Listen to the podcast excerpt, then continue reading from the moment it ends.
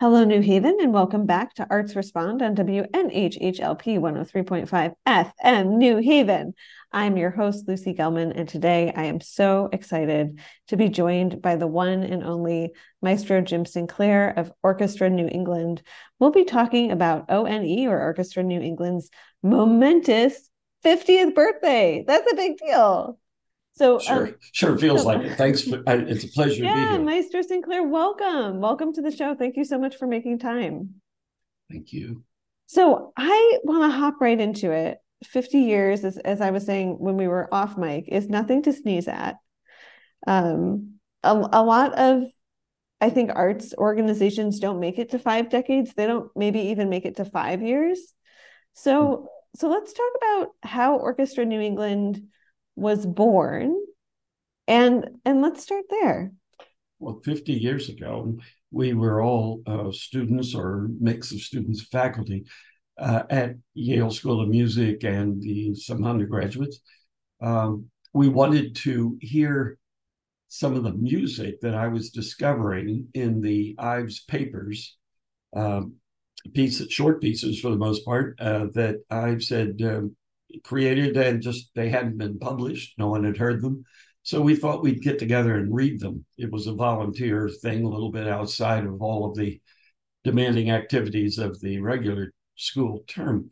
And we were shocked how, how fascinating and diverse and fun this music was. We then devised the idea that we talked Yale into um, letting the chamber music program that existed uh, combine its various elements into actually an orchestra. And so we created the Yale Theater Orchestra to hear these pieces and do them live. Uh, that concert was in March of 1974. Uh, uh, and it was a complete sensation.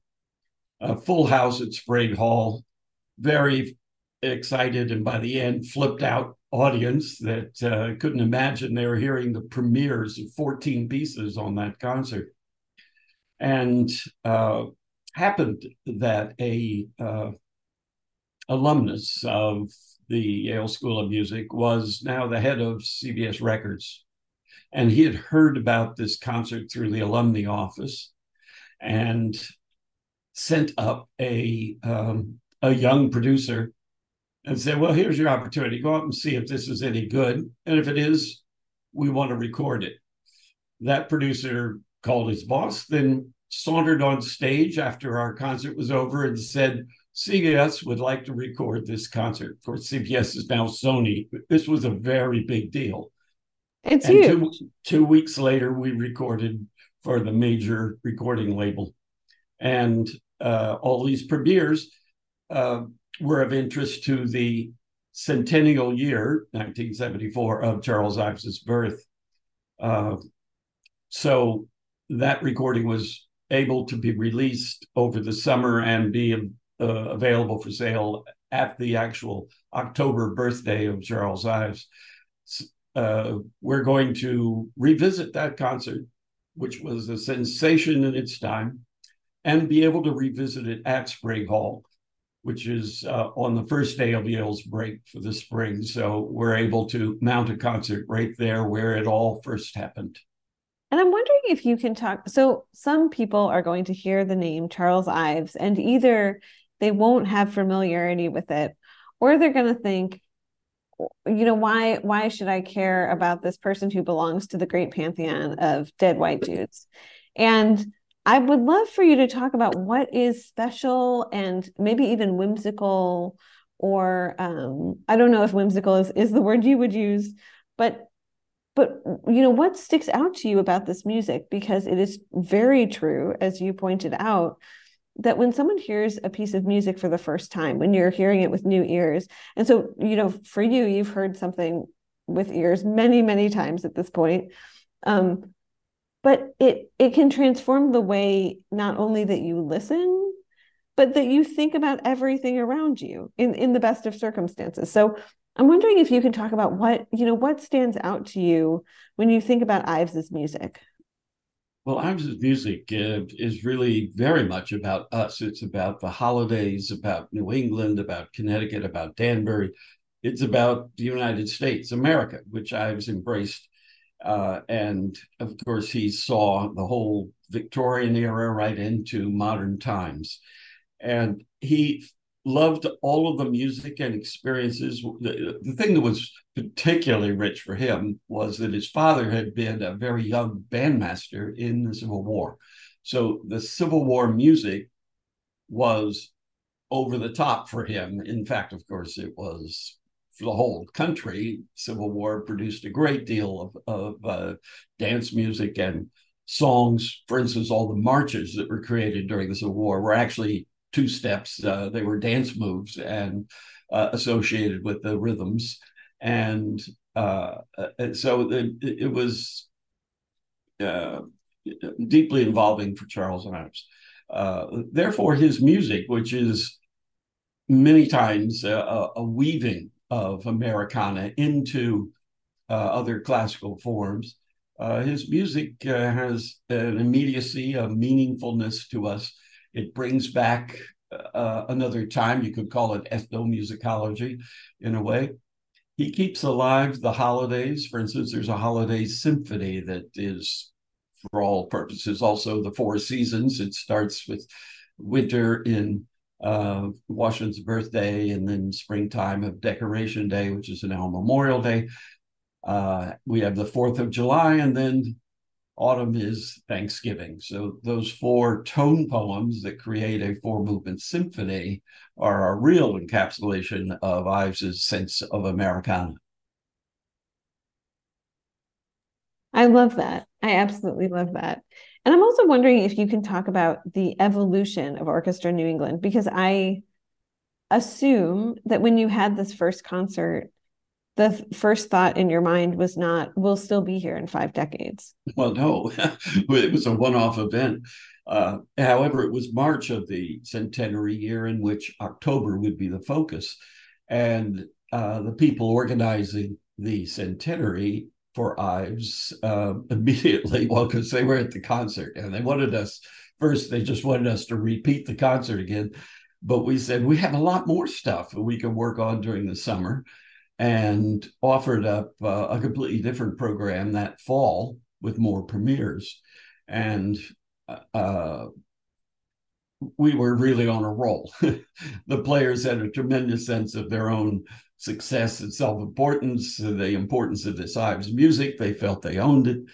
Uh, it took us a, a, half year or so of mingling uh, together, and the ideas uh, just stating that there would be, uh, well, to put it this way, our bassoonist, who was from North Carolina, said, um, we ought to keep on playing.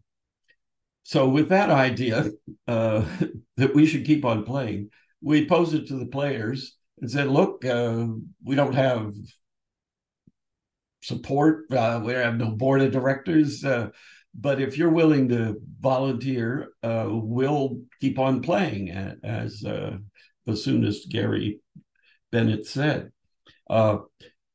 Uh, and, and so we scheduled a series of really innovative concerts starting in 1975 uh, and going into 76, which was now a bicentennial year, uh, with some new works with uh, Stravinsky, with uh, Haydn, uh, we covered the gamut um, in works that no one else was playing uh, that needed to be heard that were important music. So uh, everybody enjoyed that. We made a deal that we'd keep on playing, uh, and there was, you know, we were selling tickets at the door. And we said, we'll just split that up with the players, which we did uh,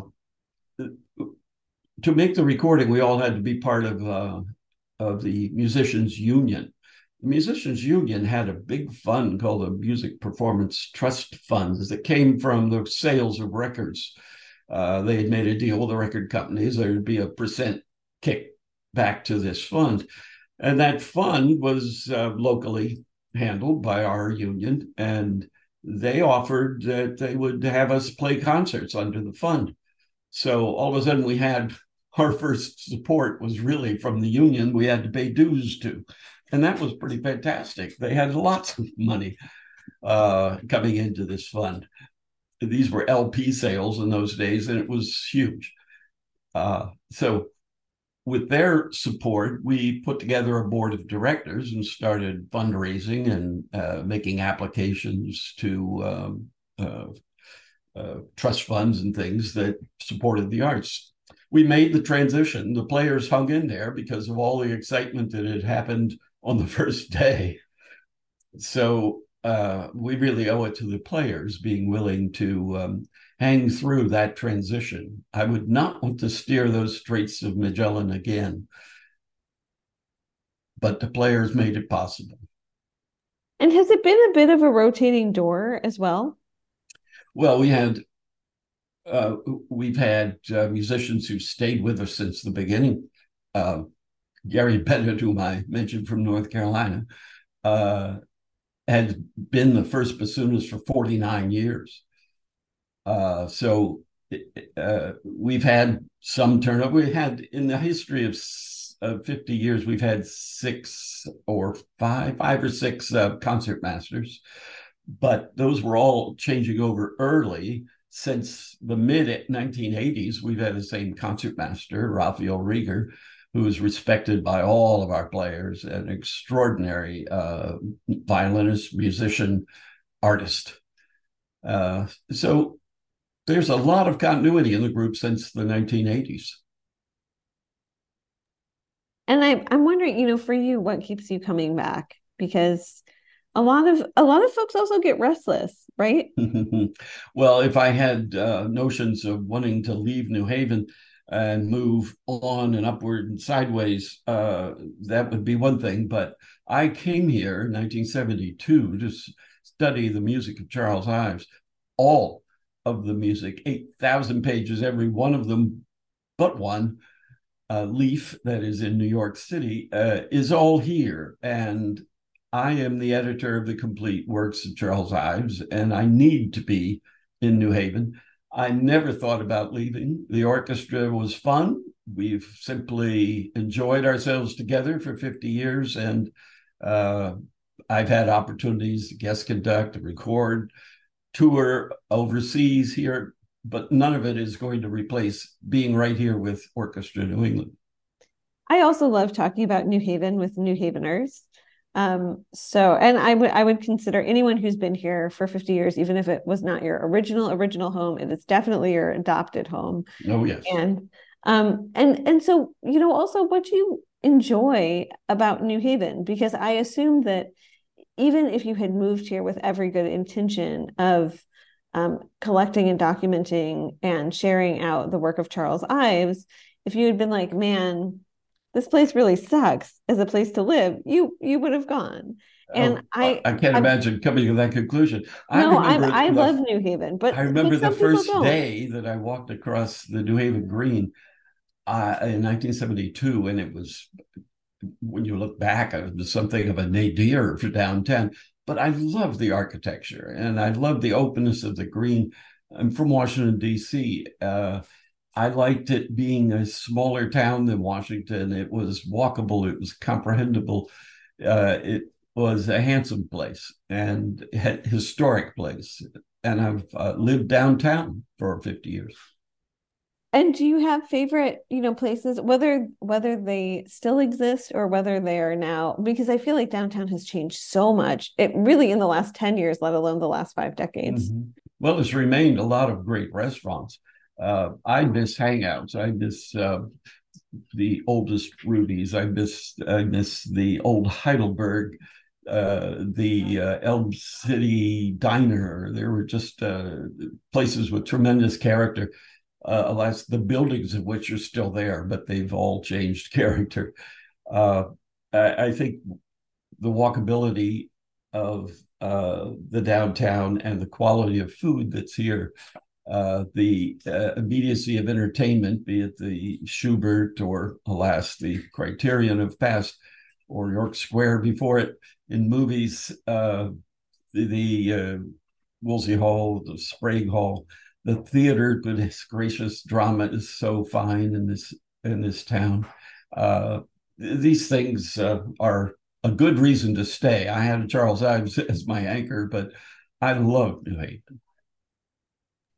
I also want to know, you know, some of your favorite memories with Orchestra New England. So ONE may be best known for its annual colonial concert. Correct uh, me yes. if I'm, wrong, but um, I'm, I'm wondering if you can talk about that also, hmm. which is kind of fun and different. Um, and then also, you know, some memories that have really stayed with you. Yes, I uh, the colonial uh, concert uh, started as a concert of music, concert of music, uh, using the funny uh, symbol for F S uh, S as an F. so we make fun of often, you know, spelled that way. Uh, it, um, it, it's a very sincere attempt to have us hear the music of the era of the 1780s, the late colonial era, uh, with to re-experience it, uh, to have new ears, to listen as if it was the first time we've heard this music. Uh, I studied through what music was like then, what music was played, what the manner of concerts was. And uh, of course, we got fantastic costumes and wigs, and we set up candlelight. And we put ourselves in a meeting house on the green, which was, as a meeting house implies, a center for everything, not just Sunday's church, but politics and social life uh, and the arts back then. And so we re- created this experience, and it was an immediate hit. Well, more than more than a hit, it was a runaway. the it, The very first concert was done live on public radio, and uh, won an award for that coverage. Uh, that caught the ear of a marketing director of the phone company, SNET. Uh, there's a loss to the city. And they decided it would be fantastic as a TV show. So they, they asked us if we'd do the whole thing as a, a for a TV special. And the next year, our second season of the Colonial Concert was a TV show, and it became a national play for five years, four years subsequent to that original year. And so that had wheels on it, just like our very first concert and the being swept into a, a contract with CBS Records. Uh, yeah, amazing. Some of it's serendipity. Uh, there's just uh, it, you know you have to be good in the first place and then find your luck, and we have. And I'm wondering if you can talk about specific. You know, I love a good story. Um, I I think of my job as principal storyteller and not just like getting the news out, right? Um, so so tell me a couple stories that have really stayed with you, memories that have really stayed with you from the past 50 years of mm-hmm. Orchestra New England. Well, goodness. Uh, we've played in every state in New England, plus New York, New Jersey, down to Washington, D.C. We're very East Coast. Uh, and uh, there are just tons of experiences uh, I guess in many ways, the most important things we've done are recordings, and we've done premiere recordings of some extraordinary things. Uh, Broadway musical that uh, Cole Porter had written that uh, had kind of dropped off the radar, radar, and it was an incredible experience uh, doing 50 Million Frenchmen. It, it, loads of his important hits in it, and yet the show itself, which is about two Yalies uh, abroad uh, in Paris, uh, trying to have a good time with no money. That was the that was the uh, challenge. Is uh, let's see what we can do, just getting ourselves into everybody else's parties, etc. Uh, so it's very funny and very local. we also recorded uh, Heitor Villa-Lobos uh, well, let's see, folk opera, I guess you'd call it, but it was a Broadway show and it was so rich and magnificent. Mu- the music, uh, just sweepingly uh, mix of Broadway and romanticism. It was um, on it's on Sony rec- Records. Uh, the other recording I was referring to is on New World Records these days. Uh, and the Ives recordings that we've done 1974, 1990, and recently Naxos Records has us doing a series of uh, recordings.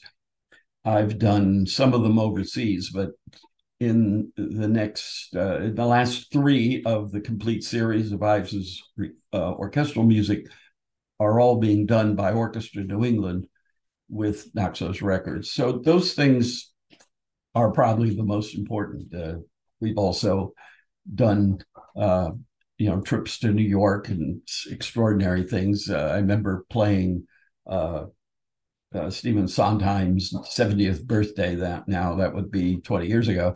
As one uh, does. Yeah, we we've just had a great time being invited to do extraordinary things.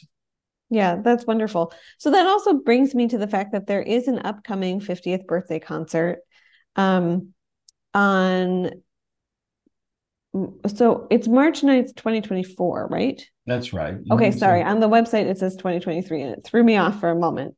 Oh. This is community radio at its finest. Um, there's a, a, 50th birthday concert on March 9th at 7:30 p.m. at Sprague.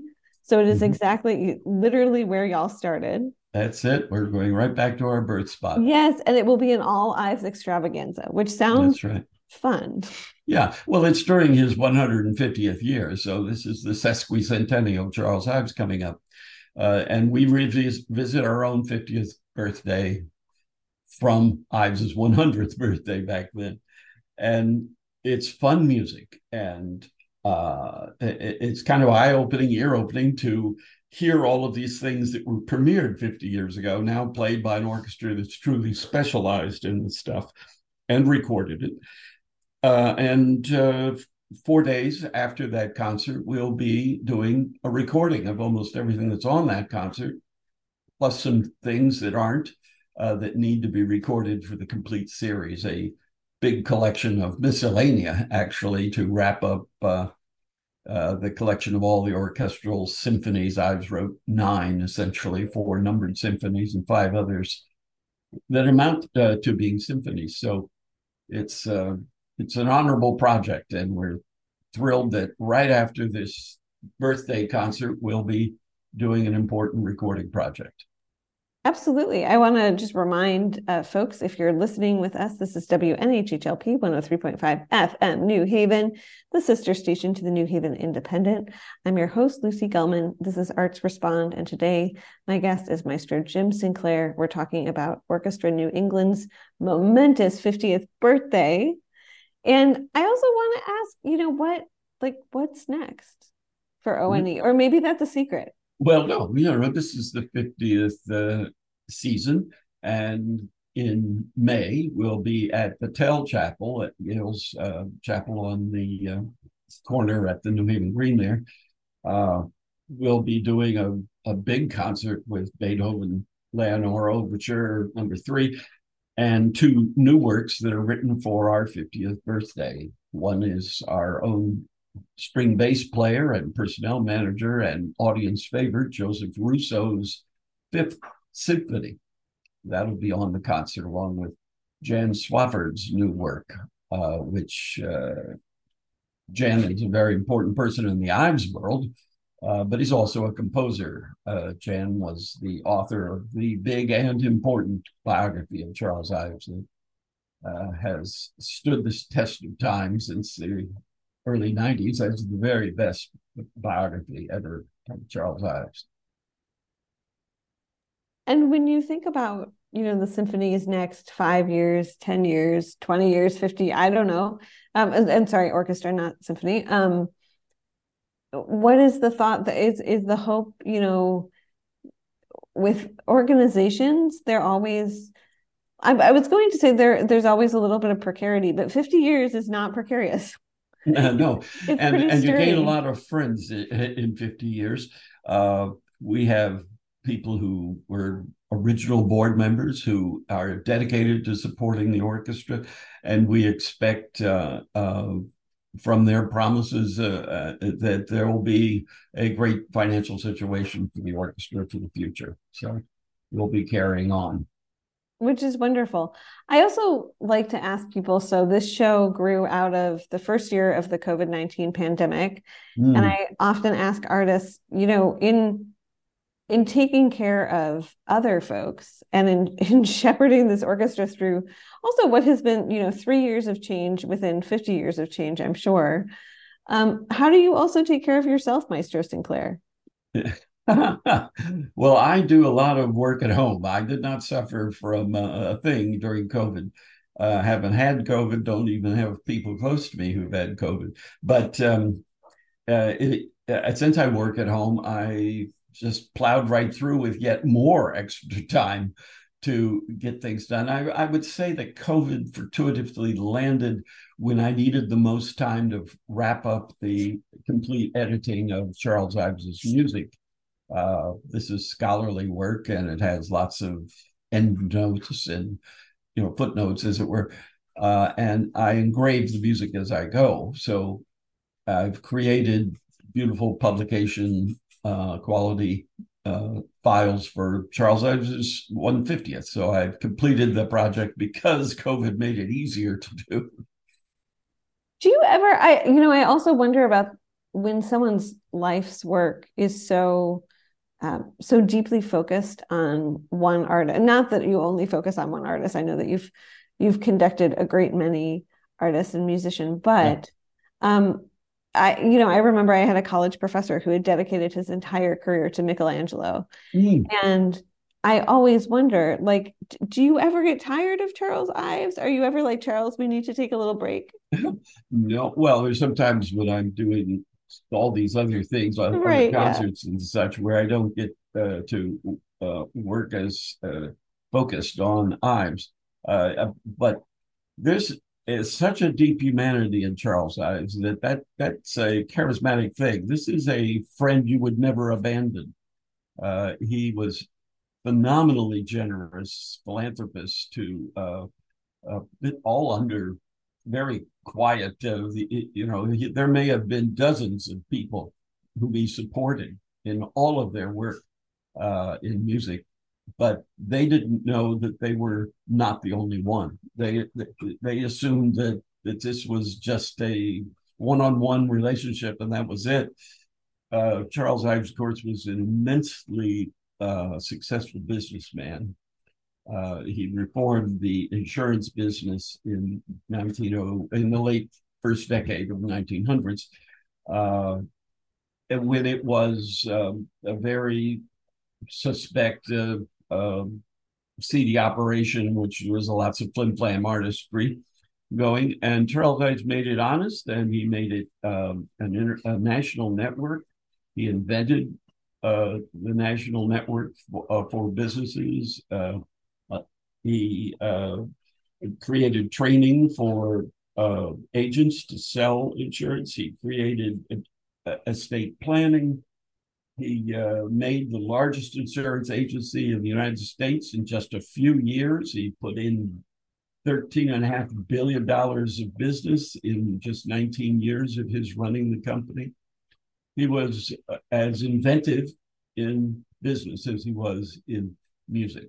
Uh, so he could be generous and, uh, and, and really did a lot for the arts, uh, uh, making possible recordings, making possible conducting careers, uh, piano, singing, other composers. He supported tons of people. Won a Pulitzer Prize in 1947. He gave all the money away.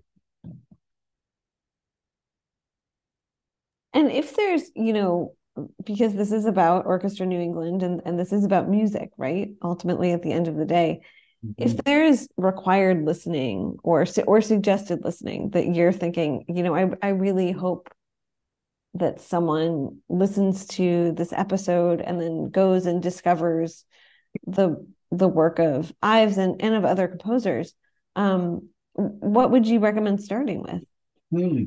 well it depends if you love songs just uh going and sampling uh, there are 184 songs. Uh, some of them would knock your socks off. Uh, uh, others would be some of the most beautiful and comfortable music you've ever heard. At least half of them are like that. Uh, so uh, drop the needle, as we used to say, uh, on anything uh, in the way of the songs, if that's what you're into. There's beautiful string music. There's beautiful orchestral music. there's also quirky experimental music. Orchestra New England and I for Naxos just made last year an album that uh, reviewers have said is the best uh, collection of the panoply of Charles Ives's music. The whole panorama is there on one disc. There are 39 cuts because a lot of Ives's music is just uh, two minutes long or shorter sometimes. Well, between 45 seconds and the longest thing on the album's five minutes. And uh, uh, so listening to that, this is called Charles Ives sets for chamber orchestra. If you went to YouTube or any other service that's got recordings, you could put in Ives sets for chamber orchestra, and the album would come up uh, with all of those tracks to choose from. Not one of them's the same, so just you know put uh, hit skip and move to the next thing, and then you'll discover something you absolutely love. I love that. And you know, my my last question as we wind down is how can folks both find because uh, Orchestra New England is y'all are easy to find, but but also support Orchestra New England if mm-hmm. if they love music or maybe they're just discovering you and, and finding you for the first time and they're really excited about the work that y'all do. Mm-hmm. Of course, Orchestra New England as one word dot org org for orga, uh, organization uh, is the answer. I mean, orchestranewengland.org is where you find our site, donation button, schedule, music to listen to, uh, pictures. The whole thing is there. It's, it's a lovely site. We welcome people to explore that and certainly to support the orchestra in, if it's in its 50th season. If not now, whenever, this is the very best time to uh, help a group that's put its half century in and intends to be here for millennia. And how else are you celebrating the sequicent sequicentennial? I, I'm mm-hmm. gonna mess up. Sesquicentennial. Thank yeah. you, thank you. Charles I appreciate that. Yeah. yeah.